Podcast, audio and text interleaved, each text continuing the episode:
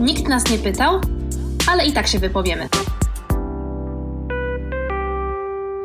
Dzień dobry, dzień dobry, drogie słuchaczki i drodzy słuchacze, witam Was bardzo serdecznie w kolejnym odcinku. Nikt nas nie pytał, ale i tak się wypowiemy. I tutaj od razu muszę zdradzić insight. Ta rozmowa, którą usłyszycie, była nagrywana po raz trzeci.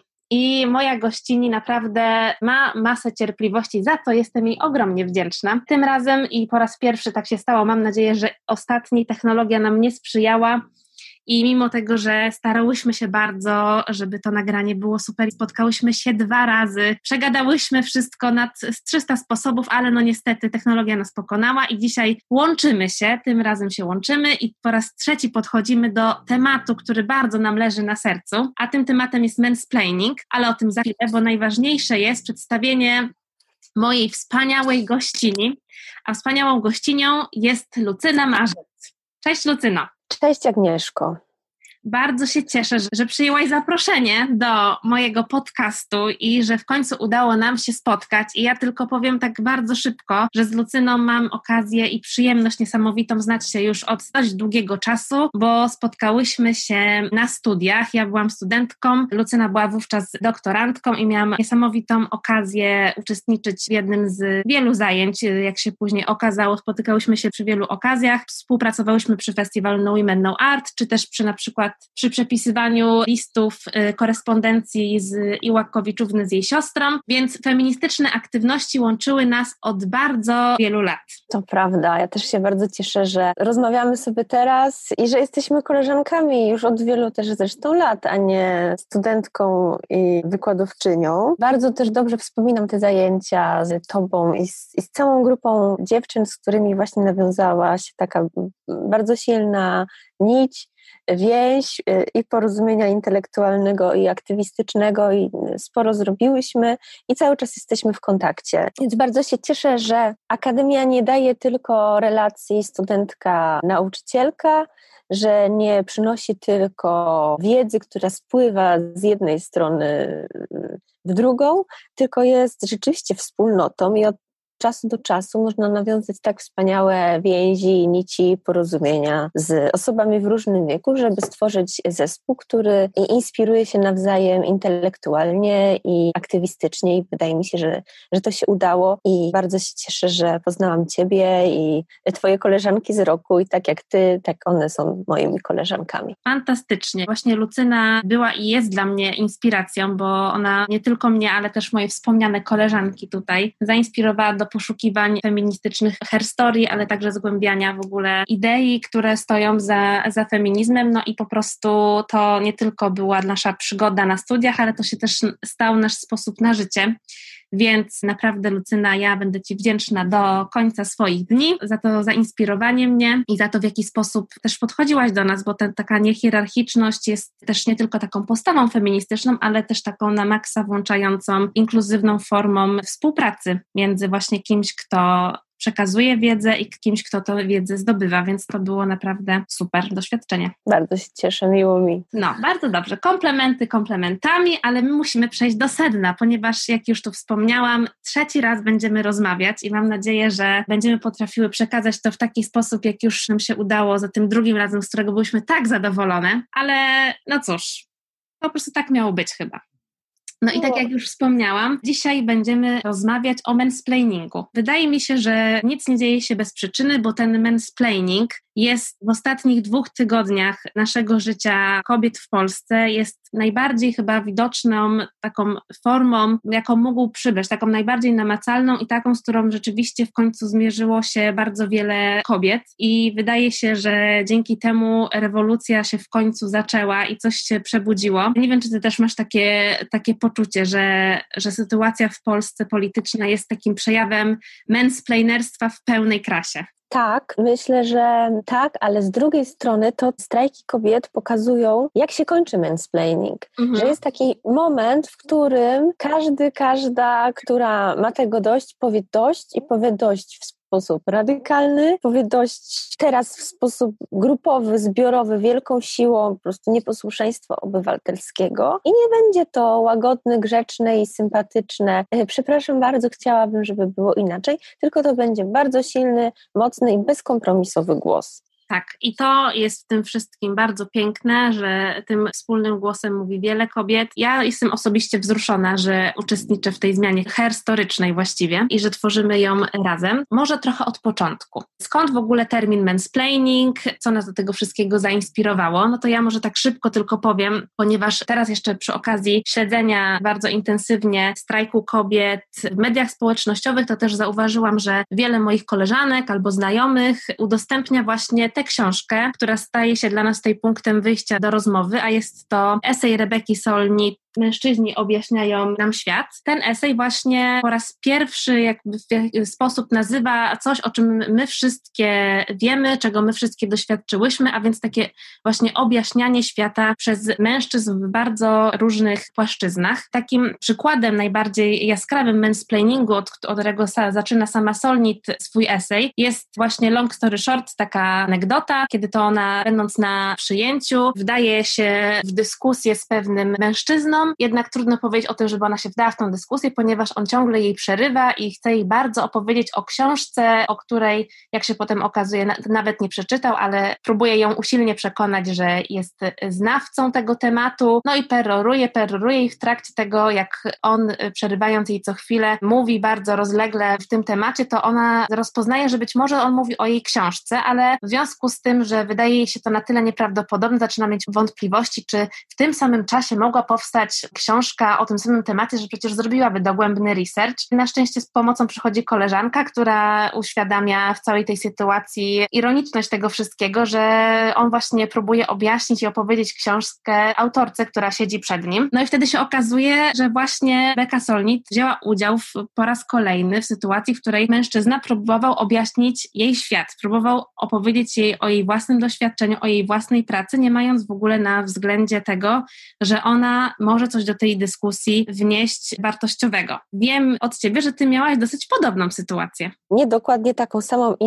nie w takiej skali, ale tak. rzeczywiście Kiedyś pracowałam w archiwum nad wystawą o Julii Wojkowskiej w Bramie Poznania. To było takie małe, miłe, sympatyczne archiwum, więc gdy tam ktoś wchodził, to, to zaraz wywiązywała się jakaś rozmowa. No i wszedł mężczyzna, który zapytał, czym się zajmuje i powiedziałam wtedy, że właśnie pracuje nad Julią Wojkowską, a on na to, że jego kumpela w Poznaniu organizuje wystawę o Wojkowskiej.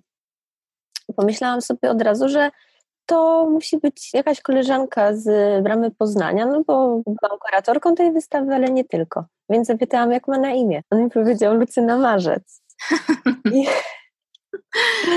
Okej. Okay. Więc nie było to to samo, co spotkało Solnit, ale w zasadzie było to podobne, dlatego że mansplaining polega na tym, że ktoś, no najczęściej jest to mężczyzna, wymądrza się i popisuje wiedzą, świadomością, której nie ma albo ma w bardzo małym zakresie, albo to, co robi, jest nieadekwatne do sytuacji. No tak jak się stało w tym moim przypadku, kiedy pan chciał się popisać przed dziewczyną w archiwum, znajomością z kimś ciekawym w Poznaniu.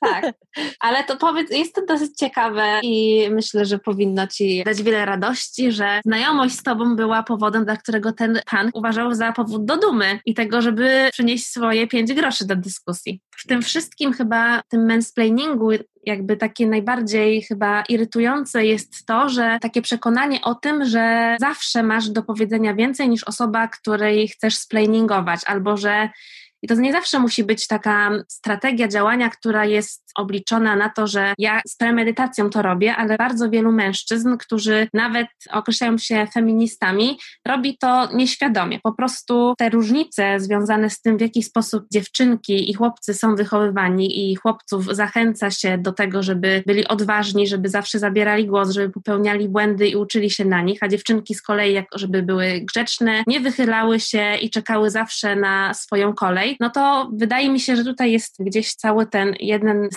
ważnych czynników związany z takim właśnie mansplainerstwem, czyli ta taka przewaga, którą ma rozmówca i tutaj nie, nie boi się pokazywać tej trochę wyższości, tego, że po prostu może to zrobić, bo nie zastanawia się nawet nad jakimś takim symbolicznie przemocowym charakterem tego, czy po prostu takim, który może dominować dyskusję i sprawić, że osoba, która jest obok, czuje się, że w ogóle została totalnie pominięta w tym i gdzieś jej kompetencje w ogóle w rozmowie nie zostały wzięte pod uwagę. No, myślę, że najgorzej jest wtedy, kiedy do tego wszystkiego, o czym powiedziałaś, dochodzi jeszcze realna sytuacja podrzędności, nadrzędności tak. władzy, bo wtedy właśnie można ten e, explaining, mansplaining mhm. wykorzystać e, przeciwko tym, którzy są cisi, grzeczni i się nie buntują przeciwko temu, że ktoś mu coś, coś tam mówi, prawda? Tak. I ty pracujesz w bardzo takim specyficznym środowisku, bo w środowisku akademickim. I tam uprawiane są bardzo różne rodzaje splainingu, prawda? No, można powiedzieć, że praca na akademii polega na tym, że my sobie wszyscy nawzajem tłumaczymy świat tak. i nie zawsze robimy to w sposób łagodny, miły i sympatyczny. Mam wrażenie, że po ponad 10 latach pracy na akademii nie mam jakiejś bardzo przewrażliwionej skóry i szorstko reaguję na różne formy mansplainingu, ale też sama potrafię być szorstka. Mhm. No to daje właśnie trening tego, że się przez lata debatuje, dyskutuje nad tym. No w moim przypadku to jest literatura i kultura, więc, więc to w ogóle mhm. Y, takie dziedziny, w których głównie się interpretuje, więc te wojny światów, wojny interpretacyjne przybierają różne formy, no, co nie znaczy, że też się nie współpracuje i nie zgadza z innymi osobami, ale są takie sytuacje jak konferencje czy jakieś debaty, gdzie mansplaining nie ma płci, bo ma przede wszystkim wiedzę co nie znaczy, że nie wydarza się na akademii i myślę, że najwięcej o tym wiedzą studentki. No ja sama pamiętam ze swoich studiów, że mi zajęło bardzo dużo czasu w ogóle, żeby zabierać głos w dyskusji na zajęciach, na ćwiczeniach, bo wiadomo, że wykład jest trochę inną formą uczestnictwa na studiach, ale na tych zajęciach, ćwiczeniach, kiedy rzeczywiście to był ten czas, kiedy ważne było, żeby coś powiedzieć, żeby pokazać nie tylko wykładowcy, ale też, żeby po prostu zawalczyć trochę o swój głos i dla mnie to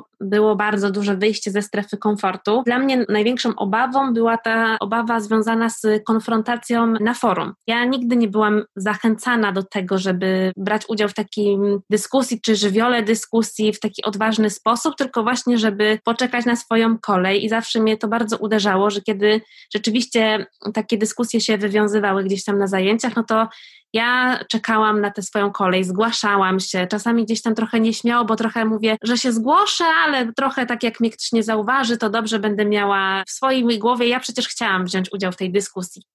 I bardzo często było tak, że mężczyźni, których było niewiele na filologii polskiej, mimo tego, że oni na przykład nie, czasami nie czytali, nie przygotowywali się odpowiednio na zajęcia, no to oni potrafili z bardzo dużą swadą opowiadać o artykule czy o książce i wymądrzeć się na, na jej temat, dlatego że no, oni po prostu przyjmowali taką postawę tego, że oni wiedzą i trochę nie traktowali nas tam poważnie, bardzo często wrzucając nas do takiego worka, że wszystkie przyszłyśmy tutaj, żeby być nauczycielkami i tak dalej, jakby to w ogóle było coś złego. Więc takie mansplainerskie spory były dosyć na porządku dziennym, ale nie zawsze one były jakoś naznaczone rzeczywiście, znaczy ja wtedy do końca nie zdawałam sobie z tego sprawy, że to jest taki mansplaining. I dopiero mhm. później, kiedy rzeczywiście zaczęłam swoje życie zawodowe, trochę już nabierałam e, jakiejś pewności siebie, można powiedzieć, i wiedziałam na przykład, że w jakiejś dziedzinie czuję, że coś wiem, no to wtedy ten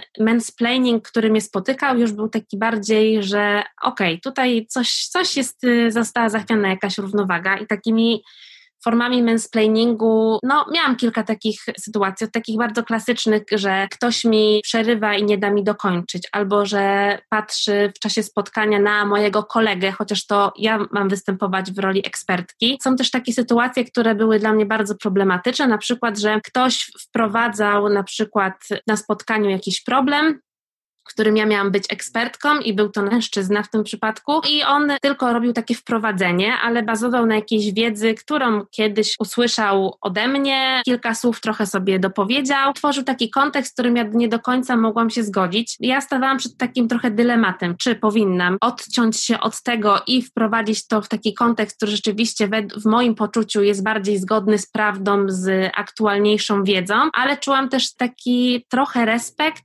i trochę czułam się, że jestem w kłopocie, bo bałam się, że zachwianie tego autorytetu mojego kolegi zaburzy jakąś taką fortecę, która jest tylko w mojej, mojej głowie tak naprawdę. To były takie bardzo no, niewygodne formy, w których z planingu, w których ja musiałam gdzieś tam się odnajdywać. No i sama wiem z własnego doświadczenia, że to też nie jest łatwe, no bo ja czasami zastanawiam się, czy rzeczywiście na przykład to był mansplaining, czy może ja trochę wyolbrzymiam. Sama przyznasz, że chyba to jest czasami taka cienka granica w tym, żeby to rozpoznać. Tak, właśnie kiedy opowiadałaś o tych sytuacjach akademickich, przypomniało mi się mansplaining na egzaminie egzaminie, o. który prowadziłam ja jako wykładowczyni, a o. był przepytywany student, że coś takiego nawet mi się zdarzyło, kiedy no, zadałam dwa, trzy pytania i jakoś domyśliłam się z pytania na pytanie, z odpowiedzi na odpowiedzi, że siedzi przede mną osoba, która się w ogóle nie przygotowała do tego egzaminu, mhm. a na pewno nie przeczytała lektury, o której rozmawiamy, o której mówiła z wielkim przekonaniem i wielką pewnością siebie, no to, bo to zawsze dodaje animuszu na egzaminie, prawda? Jak ktoś jest pewien siebie,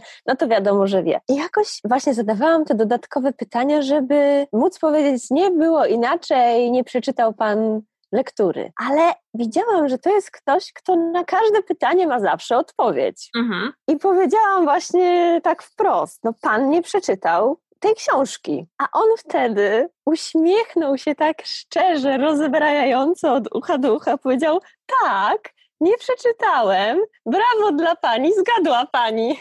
O nie! Więc tak powiedział?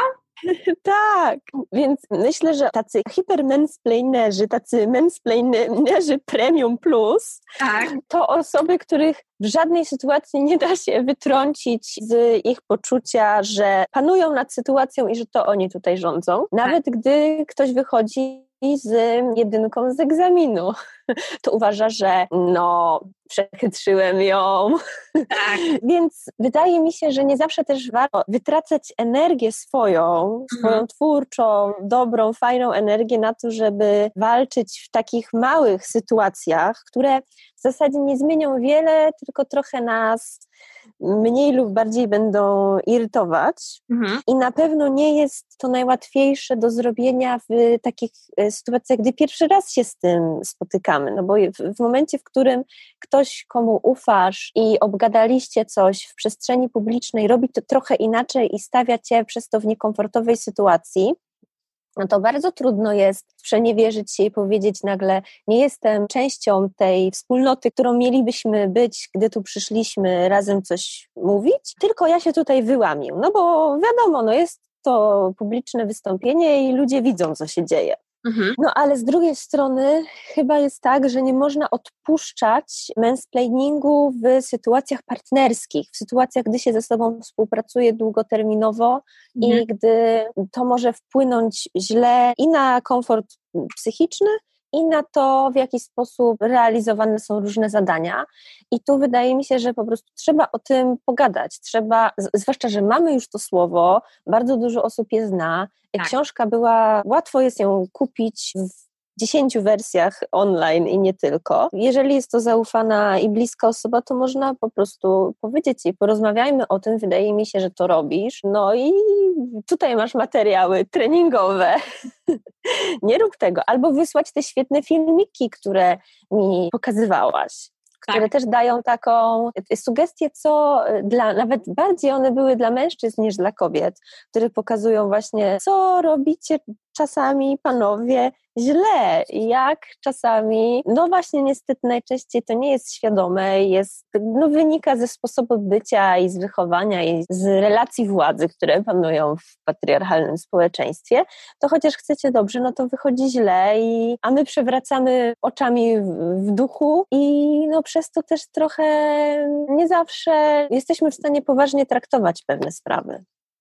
Tak, no i to właśnie te relacje władzy, o których mówisz, to jest związane też właśnie z takim nieujawnionym i podszytym właśnie nieufnością co do kobiecego autorytetu i tego, że kobiety są równoprawnymi partnerkami w dyskusji, ale też mogą być ekspertkami. I to no bardzo często, no właśnie ten ujawnienie tego mansplainingu właśnie pokazuje, że czasami nawet pojawia się to u mężczyzn, którzy w życiu by do tego się nie przyznali, jakby mając taką świadomość, ale na przykład w rozmowie na temat kobiecego doświadczenia i takich rzeczy, które dotyczą rzeczywiście kobiet, kiedy oni są najgłośniejsi i zamiast słuchać, oni uważają, że mają więcej do powiedzenia, no to jakby i ta cierpliwość też się kończy i ta lampka powinna się naprawdę już u nas na czerwono palić i powiedzieć, że, no, że to jest ten moment, kiedy, kiedy ten mansplaining musi zostać przerwany. Ten mansplaining i to jego przerwanie też nie jest łatwe, bo wiadomo, że to jest nie tylko konfrontacja z jednej strony, ale to jest też coś takiego, że o czym też czytałyśmy, przygotowując się do, roz, do rozmowy i tam jedna z autorek artykułu, której teraz niestety nie pamiętam, ale uzupełnię to w opisie odcinka, tak jak te filmiki, o których wspomina też się podlinkuje, użyła takiego terminu jak himpati.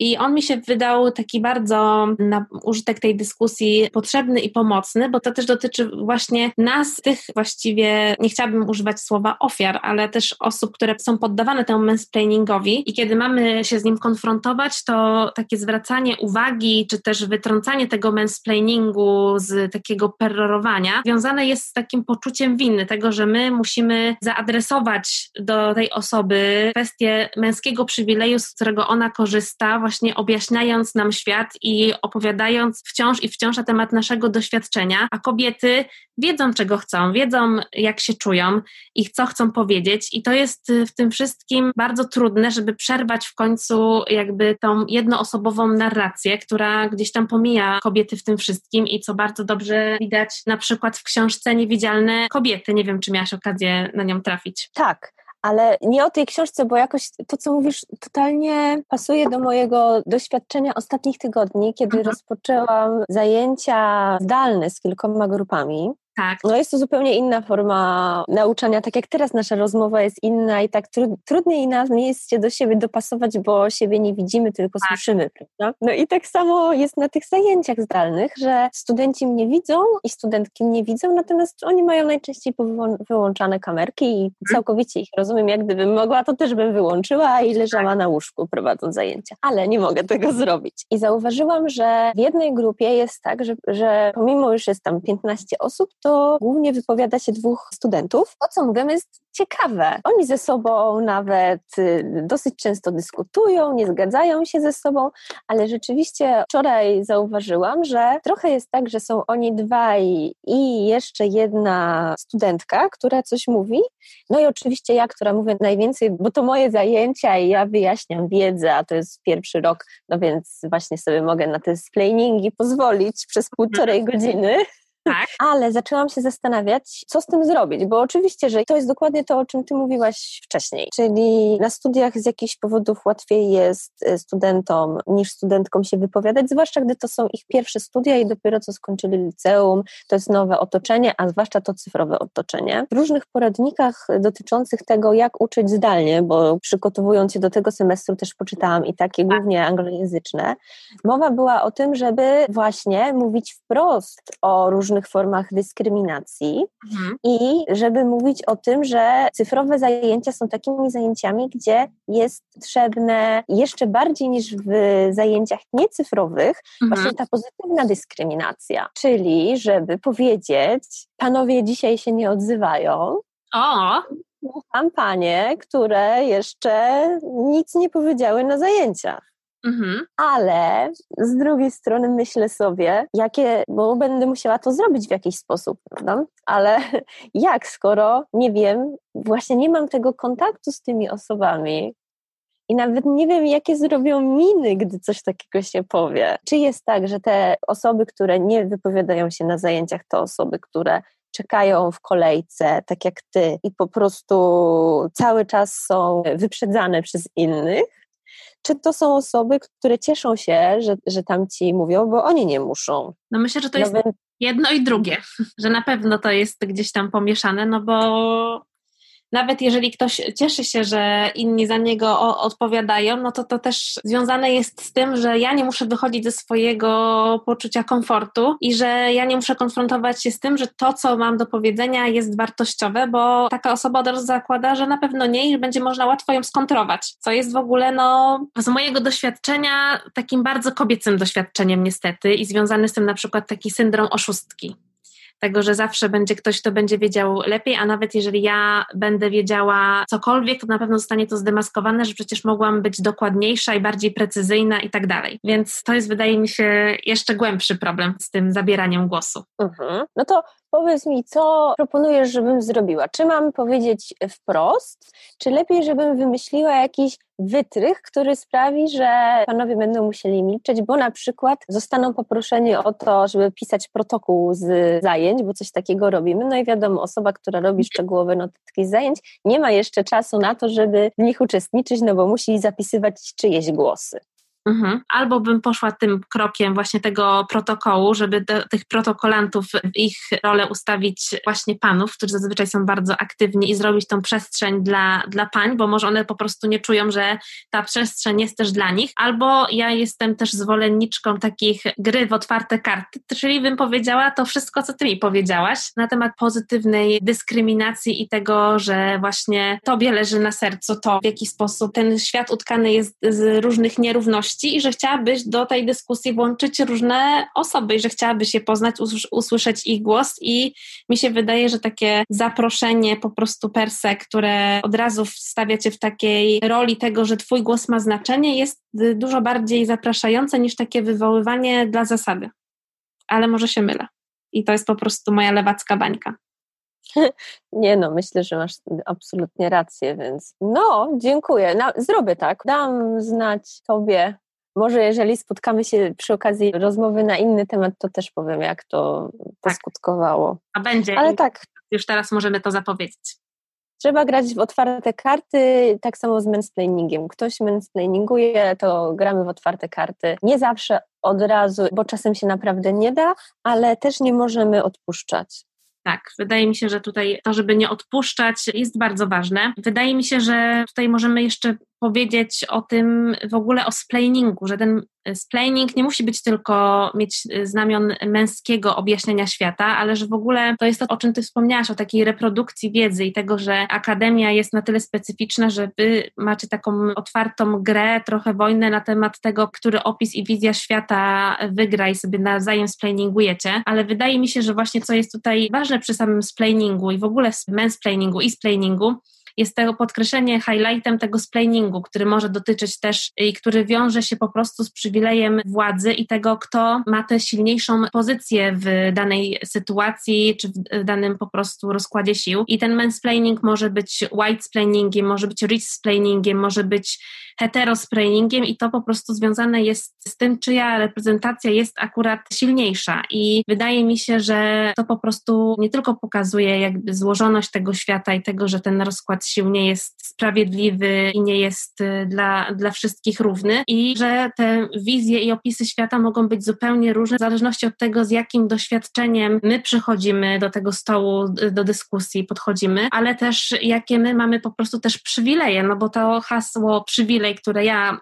w jednym z odcinków określiłam samozwańczo hasłem XXI wieku, jest tutaj, wydaje mi się, bardzo ważne. No i ten męski przywilej, który objawia się właśnie i który jest właśnie tam sednem całego mansplainingu, jest tutaj chyba najważniejsze, żeby go właśnie obnażać. Tak, ja jeszcze tylko czuję, że muszę troszeczkę obronić Akademię, tak. bo to jest oczywiście prawda, że no i tak jak mówiłam, tak jak ty mówisz, że mhm. y, my ze sobą cały czas dyskutujemy i debatujemy i interpretujemy na różne sposoby świat i nie zawsze to jest y, sposób z poradników, jak być dla siebie grzecznym i miłym i dążyć do ustalenia wspólnego stanowiska, ale tak. Na tym polega Akademia i to moim zdaniem jest bardzo wartościowe dla Akademii, mhm. że my możemy się tam bardzo różnić, a mimo wszystko w tym statusie ciągłego poróżnienia i ciągłej niezgody istnieć, mhm. bo w mhm. zasadzie tak rówieństwo jest w społeczeństwie i nie ma co jakby się łudzić, że, że kiedykolwiek będzie inaczej, że trafimy do jakiegoś utopijnego świata, w którym będziemy się ze sobą zgadzać no, co do wszystkiego. Więc myślę, że Akademia jest taką przestrzenią, gdzie można się nauczyć, że właśnie interpretowanie, mówienie, co się myśli, jak się myśli, jest też no, bardzo fajną działalnością i mhm. praktyką intelektualną i właśnie bycia z, z innymi ludźmi. No dziewczyny na akademię. Tak, oczywiście, niezmiennie. To jest no i tak, ja oczywiście nie powiedziałam też tego w takim kontekście gdzieś tam negującym akademię, no bo dla mnie samo doświadczenie w ogóle studiów filologicznych było po prostu przygodą i to jest tak, że po prostu bez tych dyskusji, które czasami bywają, jakie bywają, no nie będziemy dowiadywać się więcej o tym świecie i nie będziemy się rozumieć i to dyskusja jest i zawsze wydaje mi się będzie tym przyczynkiem do tego, żeby się nawzajem trochę bardziej rozumieć, bo nie zawsze będziemy potrafili się do tego, do naszych wizji świata przekonać, ale to przecież nie zawsze o to chodzi. Więc dziewczyny, kobiety, bądźmy, bądźcie ekspertkami, ale takimi ekspertkami, które nie są przekonane, że pojadły wszystkie rozumy, tylko są ciekawe świata. To jest to jest jakieś takie fajne podejście poznawcze jak dla mnie. Ja się zgadzam. Chciałam Cię jeszcze tutaj wypytać o jedną rzecz, a która wydaje mi się powinna wybrzmieć w tej naszej dyskusji i to jest już trochę gdzieś tam wspomniane tutaj w tej naszej rozmowie, taka nieufność związana z autorytetem kobiecej wiedzy. I Ty opowiadałaś mi taki świetny przykład z Argonautów Maggie Smith. Czy mogłabyś o tym trochę opowiedzieć? Tak, to, to jest bardzo fajny fragment tej książki, która no takie, takiego eseju autobiograficznego, czy tam powieści trudno zakwalifikować, w którym Nelson zastanawia się nad swoim doświadczeniem ciąży, ale żeby jakoś sobie uporządkować to, czego doświadcza, to czyta głównie książki mężczyzn, a przede wszystkim takiego znanego psychiatry Winnicotta, to on wymyślił termin wystarczająco dobra matka. I zastanawia się Nelson nad tym, jak to jest, że ją samą, mimo że jest intelektualistką, feministką, żyje w queerowy sposób, przede wszystkim fascynują te męskie książki, i ta męska wiedza jakoś ostatecznie tej refleksji trafiają do takiego punktu, w którym przypomina sobie, że kiedy była dzieckiem, obserwowała mamę, która oglądała telewizję i zawsze, gdy była prognoza pogody, to szukała takiej pogodynki, która byłaby mężczyzną, i jak tłumaczyła swojej córce, po prostu bardziej ją przekonuje, jaka będzie prognoza wtedy, kiedy mówi to mężczyzna, a nie kobieta. No i Nelson przypomina sobie, jaka była wtedy wściekła na swoją matkę, bo i próbowała jej tłumaczyć, że przecież nieważne czy kobieta, czy mężczyzna, oni czytają, odczytują prognozę pogody i ta prognoza będzie zawsze taka sama. A jednak matka była nieprzekonana. No i zastanawia się nad tym, czy ona tego efektu pogodynki nie ma mhm. też w sobie. No właśnie, drogie panie i drodzy panowie. Mi ten przykład bardzo utkwił, dlatego bardzo chciałam, żeby on w tej naszej trzeciej rozmowie również wybrzmiał i mi od razu na myśl, kiedy o tym mówisz, kiedy o tym opowiadałaś, przychodzi też kwestia związana z żeńskimi końcówkami i według mnie tutaj też ujawnia się ta nieufność wobec autorytetu i kompetencji kobiet, które bardzo często same nie chcą i nie walczą o te żeńskie końcówki i bo wolą być księgowymi, dyrektorami, kierownikami, menadżerami, a nie menadżerkami, kierowniczkami, dyrektorkami czy kierowniczkami no bo to im się kojarzy z jakimś takim trochę zdrobnieniem, z jakimś takim niepoważnym traktowaniem. Ta męska osobowość jest kojarzona w takim utartym schemacie myślenia z, z tym dostępem do wiedzy, do tego, żeby być poważnie traktowaną i tym, żeby po prostu być respektowaną. Apeluję po raz kolejny o to, żeby walczyć o te, o te żeńskie końcówki, żeby sprawiać w taki bardzo symboliczny sposób i to może wydawać się mało istotne, ale według mnie to ma językowo od odzwierciedlenie tego, w jaki sposób myślenie ma ogromną moc sprawczą, o to, żeby nie bać się być ekspertkami w żeńskich formach i żeby walczyć o nie, bo mamy też takie samo prawo do języka i tego, żeby tego autorytetu się domagać przez niego. Nie wiem, czy się ze mną zgadzasz w tym. Tak, ja jestem optymistką, jeśli idzie o feminatywy, dlatego że widzę, jak się bardzo pozytywnie zmienia obszar i zakres używania żeńskich końcówek. 10-15 lat temu wiele gazet, programów telewizyjnych i osób publicznych nie pozwoliłoby sobie na słowo socjolożka, mhm. E, biolożka, a teraz to już jest w wielu kręgach standardem i to jest ogromna praca, którą wykonywały i wykonują kobiety i mężczyźni, którzy myślą o tym, żeby do języka włączać, a nie językiem właśnie pokazywać relacje władzy, czyli to, co neutralne jest męskie. Ta praca się dokonuje i ona się już nie zatrzyma. To, to jest tak samo jak z protestami i z wszelkimi przemianami, przewartościowaniami w, w społeczeństwie, które się dokonują. To już się nie zatrzyma i to będzie po prostu coraz intensywniejsze i za 10 lat, y, gdy usłyszymy, że kobieta mówi o sobie w rodzaju męskim, to to będzie w nas wywoływało szok i będziemy zastanawiać się dlaczego, a może właśnie wręcz przeciwnie, nie będzie w nas wywoływało szoku, bo sobie pomyślimy, że to jest osoba w okresie tranzycji i jakby tego typu deklaracje nie będą się wiązały z dołączaniem do wiedzy, władzy, czy właśnie pełnieniem jakiegoś stanowiska, tylko pewnym wyborem egzystencjalnym i życiowym. Co za piękna utopijna wizja. Naprawdę ja bardzo, bardzo mam nadzieję, że, że masz rację i bardzo chcę w to wierzyć. Na samo zakończenie, a propos właśnie tego języka i takiego przenikania do świadomości, warto powiedzieć, że mansplaining to jest termin, który za sprawą Rebeki Solnit nie tylko został przetłumaczony na wiele języków, ale też się stał terminem słownikowym i został y, opisany jako termin, który opisuje dane zjawisko związane z dyskryminacją kobiet, więc jest to jakby jakaś pełnoprawność tego stwierdzenia jest na horyzoncie i mnie to bardzo cieszy. Na koniec, żeby nie zostawić naszych słuchaczy i słuchaczek z niczym, to po raz kolejny myślę, że możemy powtórzyć, że warto jest reagować na wszelkie przejawy splainingu, żeby podważać tą wizję, którą ktoś przed nami roztacza jako oczywistą. Warto ze sobą rozmawiać i pamiętajcie, że już samo zdiagnozowanie czy rozpoznanie czegoś jest pierwszym elementem czy krokiem do tego, żeby zmiana gdzieś się zaczęła. Czy zgadzasz się, Lucyno, ze mną? Tak, tak. Zgadzasz Zgadzam się całkowicie. No dobrze, no to jak się tak zgodziłyśmy, no to w tej zgodzie o mansplainingu już nie będziemy rozmawiać. Ja Ci chciałam bardzo podziękować, że miałaś cierpliwość, żeby nagrać tę rozmowę po raz trzeci ze mną i że zgodziłaś się wystąpić w moim podcaście, bo jest to dla mnie naprawdę, nie ukrywam, zaszczyt. O, ja też bardzo dziękuję i na Akademii się powtarza niektóre rzeczy tyle razy, że ten trzeci raz to, no a przynajmniej to była rozmowa, a nie powtarzanie tego samego od siebie i, I każda z tych rozmów, to ja chcę właśnie powiedzieć, jako moje zakończenie, była zupełnie inna tak, i inaczej, przebiegała inaczej i miałyśmy z, z zupełnie inny rytm. No i to jest też fajne, że każde spotkanie, nawet na ten sam temat, rozmowa na ten sam temat może przebiegać zupełnie inaczej. Dokładnie. Tym pięknym akcentem kończymy na dzisiaj. Raz jeszcze Ci dziękuję, Lucynko, i ja Ci jeszcze tylko chciałam powiedzieć, że widzimy się przy następnym odcinku, który będzie chyba w grudniu emitowany. Usłyszymy jeszcze Lucynę, co mnie bardzo cieszy. Dzięki wielkie. Dzięki i do usłyszenia. Pa. Nikt nas nie pytał, ale i tak się wypowiemy. Producentem podcastu jest Estrada Poznańska. Wszystkie odcinki znajdziesz na estrada.poznan.pl.